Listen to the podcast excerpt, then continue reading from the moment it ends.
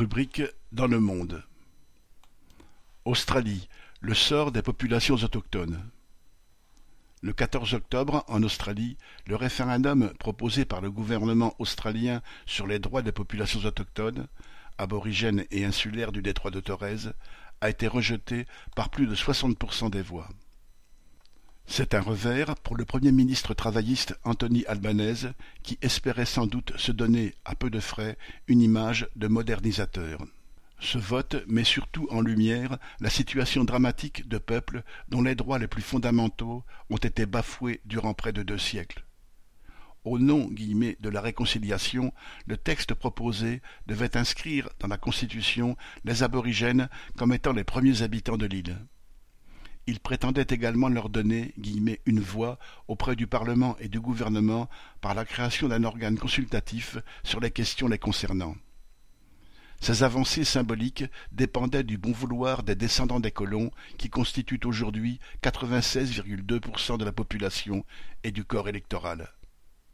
Et bien que n'apportant aucune avancée concrète en faveur du million d'autochtones, il avait le soutien de la gauche et d'une partie des représentants des communautés concernées mais c'était déjà trop pour la frange la plus réactionnaire des conservateurs, dont des porte-paroles expliquaient, un comble, que certains Australiens deviendraient ainsi guillemets, plus égaux que d'autres.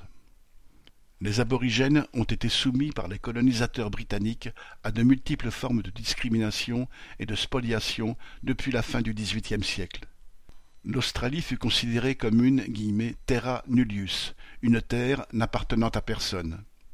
Ceux qui la peuplaient depuis soixante mille ans furent décimés par les maladies apportées par les colons et par les massacres. Leurs terres furent saisies au profit des grands propriétaires, puis des capitalistes du secteur minier, les contraignant à survivre sur des territoires privés d'infrastructures et de logements. Le racisme d'État les relégua hors de toute citoyenneté, les syndicats y apportant leur appui en refusant de les syndiquer, ce qui les priva longtemps de tout accès à l'emploi leur existence même n'était pas prise en compte par le recensement. Ainsi, de 1869 jusqu'aux années 1970, 10 à 33% des enfants aborigènes, soit près de 100 000, furent enlevés à leurs parents et placés dans des institutions ou des familles blanches au nom d'une politique d'assimilation forcée.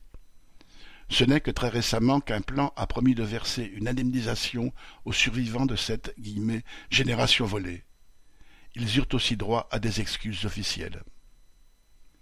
La mobilisation des aborigènes rencontra une résistance acharnée et il fallut attendre 1967 pour qu'ils obtiennent le statut de citoyens.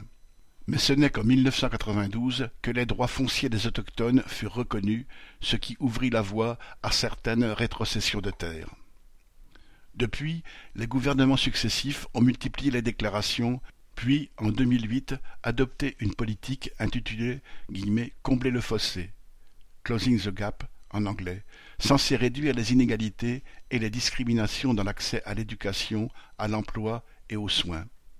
Mais la situation n'a guère évolué, et ce d'autant qu'en 2014, le Premier ministre conservateur Tony Abbott avait taillé à hauteur de 340 millions d'euros dans les fonds alloués à différents programmes destinés notamment aux communautés les plus isolées les aborigènes vivent encore dans des conditions de vie révoltantes au regard de la richesse du pays et de ses classes dirigeantes.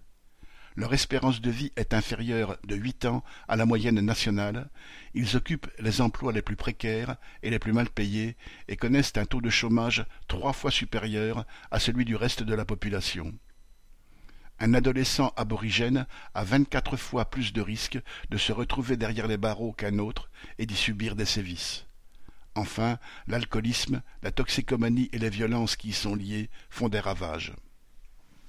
En l'absence d'investissements massifs, ce qui supposerait de s'en prendre au profit des multinationales qui prospèrent dans le pays et ravagent son environnement, l'objectif proclamé et répété de combler ce fossé d'ici à 2031 n'a aucune chance d'aboutir. Les dizaines de milliards engloutis dans les programmes d'armement confirment que les priorités des gouvernements de gauche comme de droite sont ailleurs. Mais rien ne dit que les autochtones et ceux qui soutiennent leur combat accepteront toujours ce statu quo. Pierre Delage